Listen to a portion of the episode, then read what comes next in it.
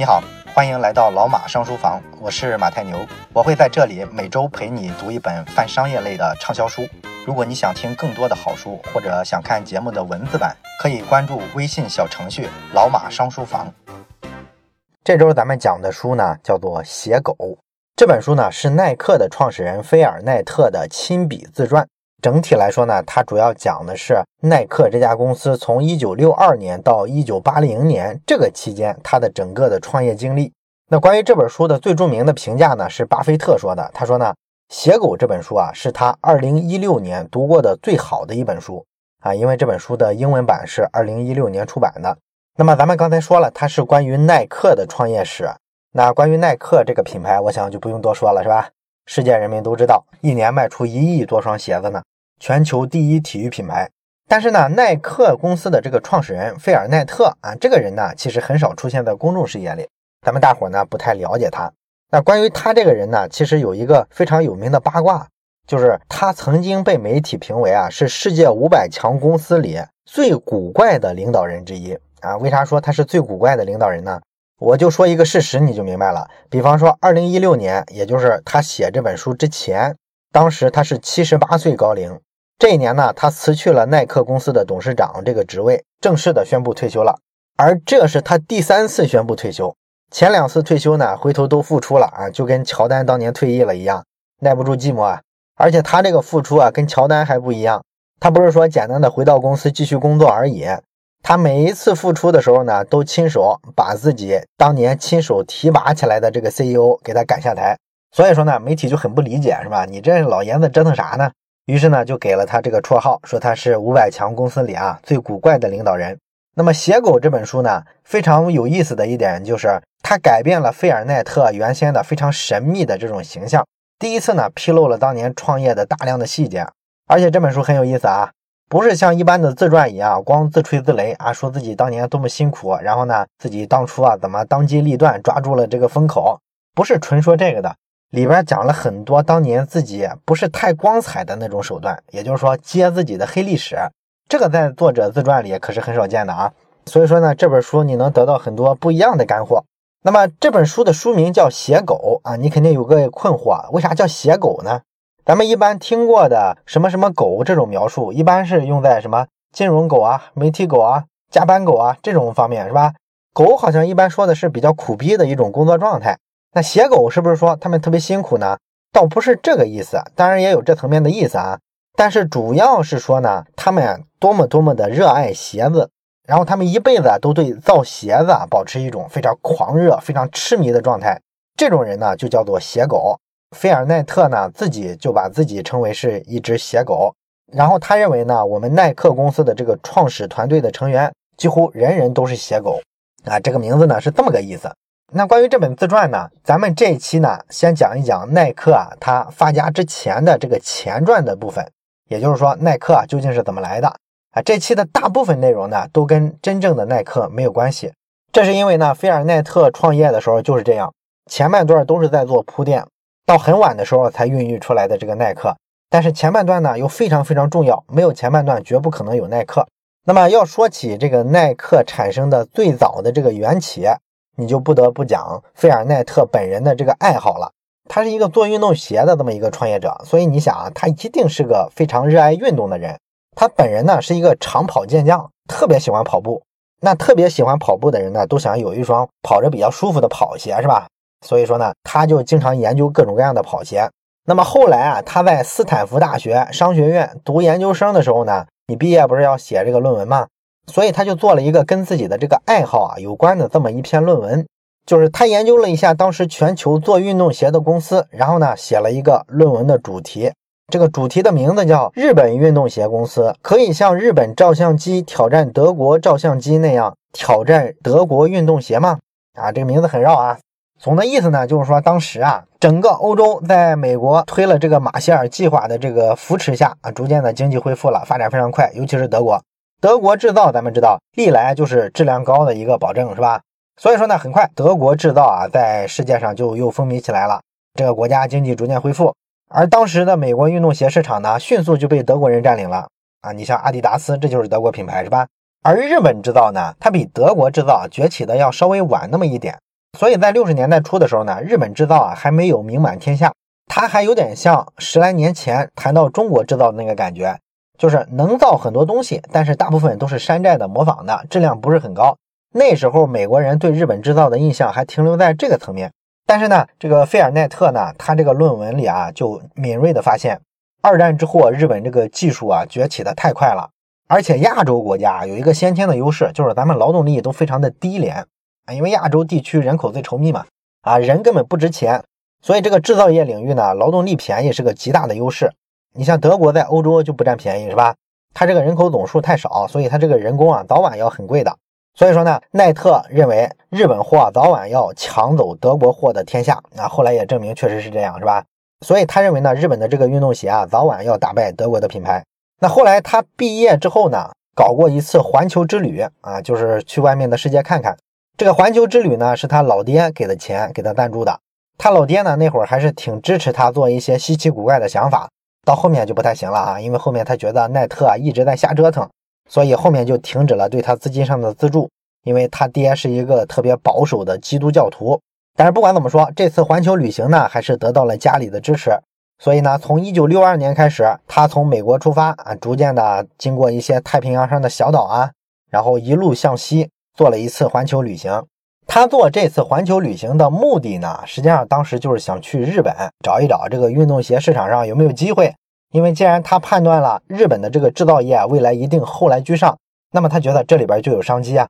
你像美国人用的现在很多东西啊，都是欧洲人生产的，但是早晚要被日本人取代，所以他认为这里边这个商机啊，我可以提前去考察考察啊。尤其是我最钟爱的这个运动鞋的领域，也许有什么大生意可以做呢，是吧？我把一些产品倒卖到美国去，提前的把这个市场占住，可能就能发财啊！啊，他当时是这么想的。所以他这次环球航行的主要的目的地其实是日本，但是他中间到了一些太平洋的小岛上的时候啊，他就留下来，然后觉得这个天天啊景色这么好看啊，沙滩上都是美女，花天酒地的，这是一个很爽的日子，是吧？然后中间呢，他在这个小岛上啊就做过几份兼职，想挣点钱，长期留在这儿。年轻人嘛，容易受到诱惑，很正常。但是过了一阵之后呢，他觉得自己确实不适合这样的生活了啊，因为他做的那个兼职啊，基本上都是些销售型的工作。啊，要么卖书，要么卖什么金融产品。在卖的过程中呢，他发现自己不擅长这个，他太内向、太害羞了。这么一个性格，你要去做销售，他根本就做不出来，是吧？而后面菲尔奈特之所以能做出很好的鞋子来，从这个地方咱们能看出来，用今天流行的话来说，菲尔奈特是一个什么人？他是一个产品人啊，是一个好产品经理，能做产品。但是呢，他不是一个好销售，他不擅长直接把产品推销给用户。这个地方呢，我就多说两句啊。咱们讲人物传记的时候啊，素来都是我这个加叙加议的风格，所以这次呢，我也是一边讲一边议论。这个地方呢，我想问一下，世界级的互联网领域的产品经理，你能想起谁来？我相信大部分人啊都能想起这几个人：扎克伯格、马化腾、张小龙。那这几个产品经理，你发现他有啥特点呢？就是这几个人性格都非常内向，不太喜欢抛头露面。比如说像马云老师那样，是吧？到处演讲。然后给别人洗脑，他不太这么愿意干。而马云呢，是一个很好的推销人员，他到哪儿呢，出的各种金句啊，推销的各种观点啊，大家都记得很牢。但是呢，你能记住马化腾说过什么金句吗？没有嘛，是吧？但是他们这些人呢，做出了很好的产品。那你会发现呢，干销售的人跟干产品的人啊，他是不太一样的两类人。销售特别外向，产品特别内向。为什么会是这样呢？这个呢，我看过好多种说法，但是呢，我比较认同的一种说法是这么说的：产品和销售这两种岗位啊，其实对人的要求是不一样的。一个好的销售，它的核心的竞争力是什么呢？就是它能让顾客瞬间放下自己的防备心啊，因为顾客面对一个销售人员的时候，他首先会有警惕心理，是吧？他怕被别人推销了，怕被别人忽悠了，所以呢，他心里啊会有一丝的抵御心态。那么一个好的销售呢？他具备的一个核心能力，就是他能三言两语之间建立起一种信任，让你呢把这个防备心啊自我解除掉。而一个好的产品人啊，他这个核心素质呢，就不是说帮你解除防备心的问题了，他要做到，我做了一个产品或者某个功能，压根儿就不可能唤醒你的防备心。所以说，对产品人来说，我不需要特别强的这个说服能力，因为说服实际上是一种后置的补救措施。啊，别人没打算买你的东西，你跟他生拉硬扯，找到足够的理由说服他，让他愿意去掏钱买，他是往这个方向在努力。而产品人呢，试图做的事儿是让你主动来找这个产品，然后这个产品呢做的非常合你心意，你用了之后啊爽的不行啊，体验非常棒。所以这个过程中你是不可能有防备心的，你自己主动来找的哪有防备心呢，是吧？所以他这个逻辑啊就不一样。所以说为什么做产品的人做的特别好的，比较内向的人相对偏多一些呢？就是因为这个内向的人啊，他这个内心世界往往跟消费者比较容易产生同理心。咱们知道这个比较内向的人，他一般更善于观察人的一些微表情啊，对人内心的这个情绪的变化呀，非常的敏感，比较容易感同身受。所以只有这样的人才容易做出体验非常棒的这个产品。那么从这个意义上来说，奈特呢做不了销售是非常正常的。这是一个插曲啊，咱们再回来接着讲故事。那么从太平洋这些小岛上待了一阵之后，奈特呢就决定一路向西啊，跑到日本去了。跑到日本去之后呢，他就专门的去拜访了日本当时最牛的一个啊运动鞋的品牌，叫做鬼冢虎。这个鬼冢虎呢，也就是后来的这个著名的跑鞋品牌亚瑟士。鬼冢虎是它的前身。他找到这家公司呢，想看看有没有机会合作。那么你说，奈特作为一个大学刚毕业的一个青年人，他呢一穷二白，什么玩意儿都没有，背后呢也没有什么大公司给他背书。他怎么能单枪匹马的就跑到日本最大的这个运动鞋品牌，跑到人这儿来跟人谈合作呢？这个事儿在今天看是天方夜谭，是吧？但是呢，当时特殊的历史环境啊，让他有了这个机会。什么历史环境呢？就是这是战后时间还不长，大概十来年过了。那么整个的这个战后这些时间段呢，日本人对于美国啊，整个这个心态啊很有意思。首先在这个战场上来说，当年呢他们是被美国人打服了，也打怕了。因为后来不是扔了原子弹吗？然后美国人的这个飞机啊，又把整个东京啊全部给它炸烂了，百分之八十的建筑啊全部消失殆尽，整个这个国家都是重建起来的。所以说，对日本人这个民族心理上就造成了很深的这个阴影，他特别怕美国人。但是呢，日本这个民族呢，他又非常有意思，他们面对比自己强的人的时候，选择的是什么呢？是屈从，然后呢跟着人家学习；而面对弱者的时候呢，他们又选择去欺负人家。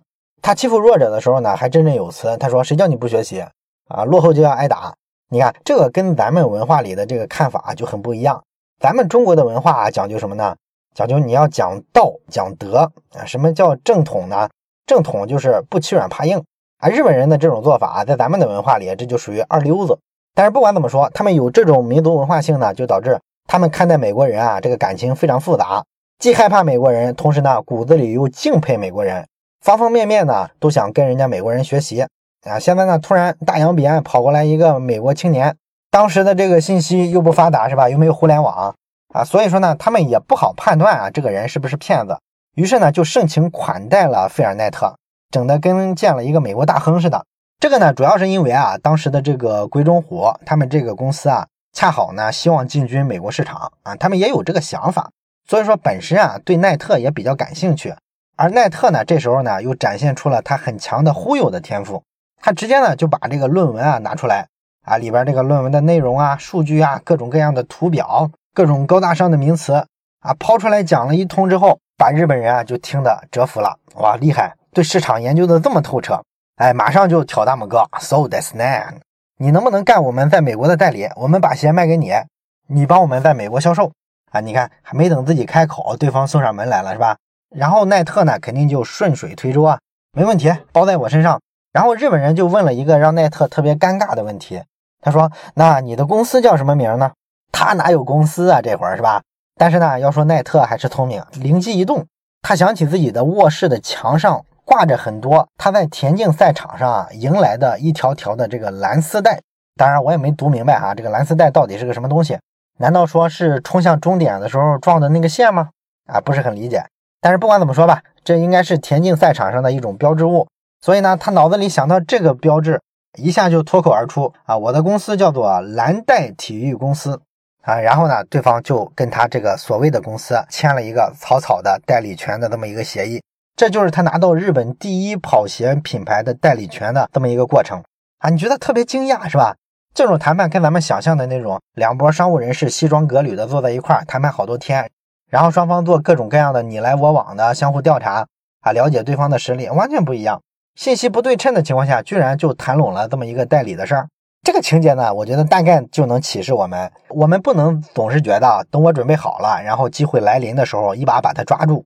很多时候啊，你需要直接扑上去，管你准备好没准备好呢，先把机会拿到手再说啊！因为你不拿到手啊，机会早晚会被其他人拿走的。到时候等你准备好了，那就轮不到你了。这个地方呢，还让我想起了中国的这个第一代的企业家啊。咱们今天的这个整体的舆论啊，对第一代企业家啊不是特别友好。咱们都经常的说，第一代企业家身上有一定的原罪。什么叫原罪呢？就是你去找那些老一辈的企业家，改革开放之后起来的那一批，他们多多少少啊身上都有点当年偷税漏税呀，或者说国企改革的时候有点侵吞国有资产的嫌疑啊，或者说有一些行贿。托关系等等等等发家的这么一些经历，这个东西呢，咱们把它叫做中国第一代企业家的原罪。但是这个事儿呢，大概在这个成功企业家里啊，不论是在哪个国家，可能都属于有点正常。你看特朗普在当选总统之前，中间好多人就扒他是吧？当年他这个几十亿的身家是怎么打出来的？有很多就是直接的巧取豪夺啊，各种诈骗之类的。而像《写狗》这本书，它为什么有意思呢？因为费尔奈特这个人啊，咱们前面讲了，他是在退休的年纪把这本书扔出来的，写了这么一本自传。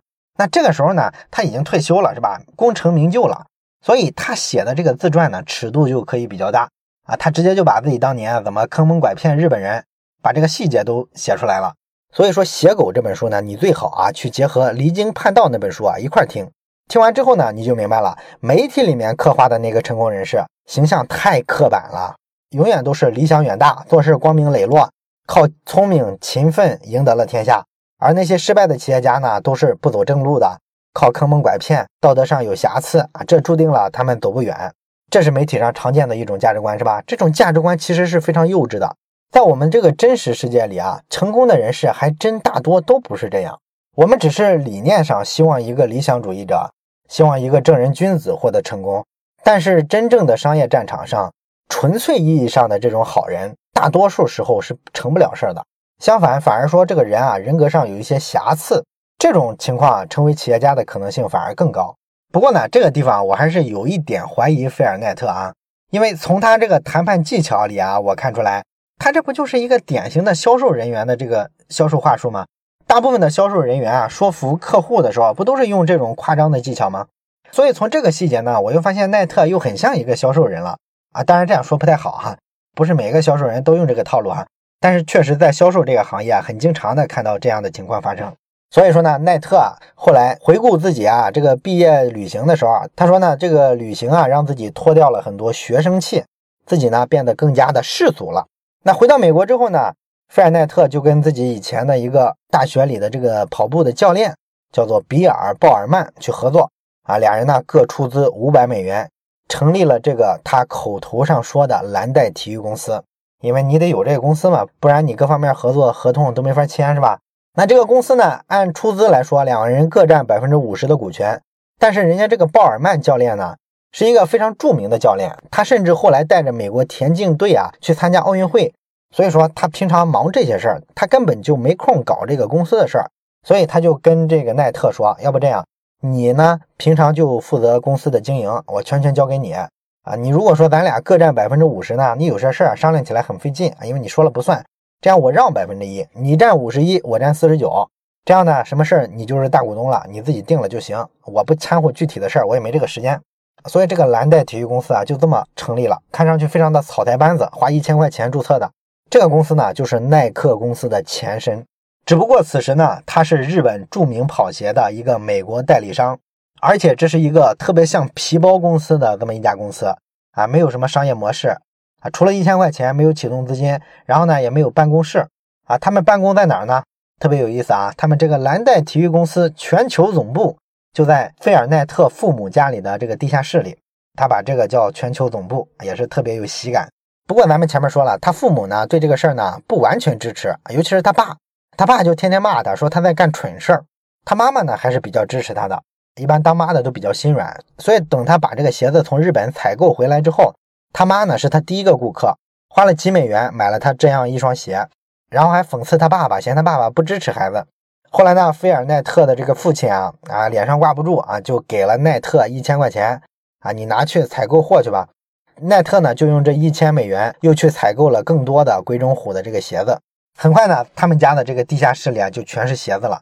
但是这会儿呢，因为这个公司的未来也不确定嘛，所以菲尔奈特呢是做了一份全职的工作，业余时间在搞这个公司。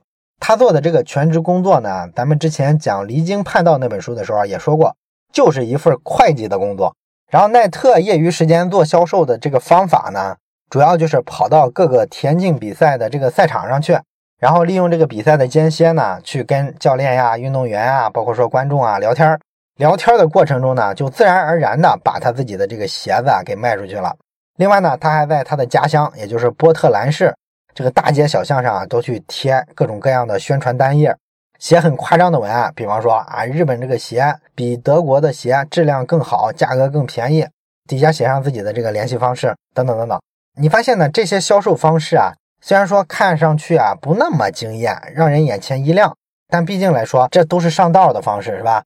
尤其是他去这个田径赛场上卖鞋这事儿，这个就非常清楚啊啊，找的这个用户人群非常精准。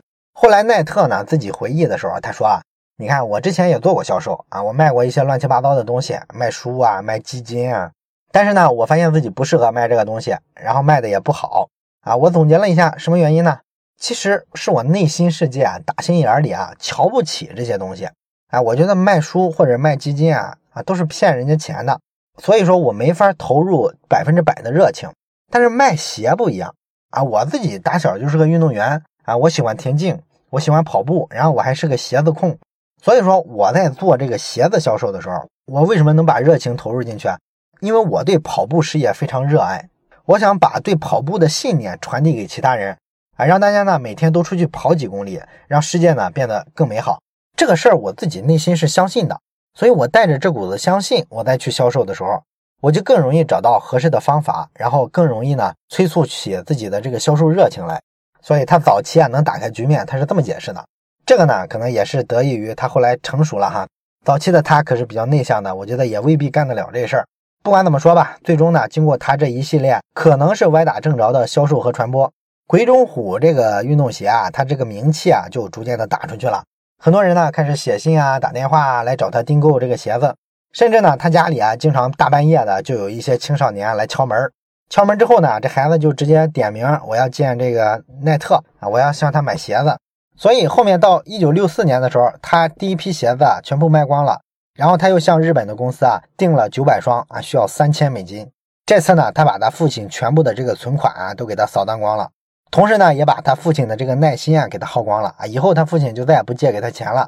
但是经不住他死缠烂打嘛，他父亲最后还是给他写了一份担保函，因为他父亲在当地啊名声非常好，所以他作为担保人可以从银行里啊贷一批款给自己的儿子。那么所有这一切呢，好像说只要这个资金有了，解决了资金问题，然后呢产品适销对路有市场，好像接下去都是一个利滚利逐渐做大的这么一个过程，是吧？所有的生意不都是这样吗？但是呢，如果这样的话，这个故事也太乏味了。要能写一本书，那也得注入多少水啊！实际上没有这么顺利。很快呢，就遇到了一个大问题。什么问题呢？就是关于这个代理权的问题啊。有一天呢，奈特呢突然收到了一封信啊。这个信呢是来自美国长岛的一个偏僻的小镇上，有一个高中的摔跤教练写的这封信。他说：“我跟这个鬼冢虎品牌的高层啊，在日本啊都见过面了。”我被指定为龟中虎在美国的这个独家代理商。听说你们也在卖这个鞋子，我告诉你，你这是侵权，你给我立即停止，否则我就告你。那奈特呢？一看这出大问题了，是吧？代理权怎么会出现这个问题呢？当时龟中虎给我的可是整个西南区的独家代理啊，怎么又冒出一个摔跤教练来呢？所以他很生气啊，就给这个龟中虎啊写了一封信，把这事描述了一下，质问对方你怎么回事。发出去之后就没有声响了。然后后面他再发一次，还是没有回音啊！最后啊，他真的差一点就放弃了卖鞋的这个生意。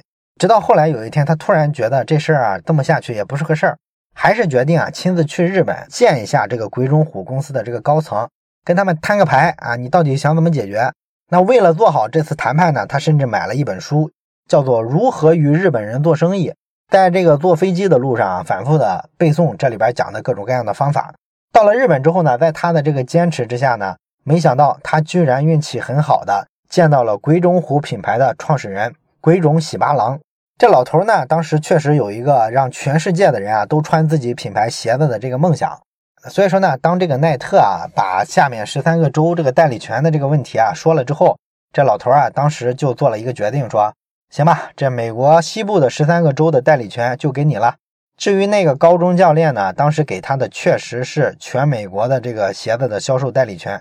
这样吧，我们把这个摔跤鞋这个全美的销售权利仍然放给这个高中教练，但是这个田径鞋，也就是跑鞋这一类的，我把它分成东海岸和西海岸。你呢，还是做你的西海岸，东海岸归他，这样行了吧？所以呢，等于说奈特这次谈判又成功了，所以他又和人家这个日本公司呢签了一份代理的协议。那你说这事儿就解决了吗？当然不可能了。那这事儿实际上就是一个苗头，证明什么呢？证明做代理这种方式啊，有一个先天的问题，就是你的命运永远掌握在别人手上，人家提供给你商品，你才能卖；人家跟你断了货，你就死了。所以你发现没有风险投资者会把钱投给一家代理公司，这就是为什么大家都认为代理公司没有前途。一个公司最好是有自己的独立自主的这个知识产权的产品，就是这个原因。果不其然呢，后来啊，双方这个合作啊就出现问题了啊，相互埋怨。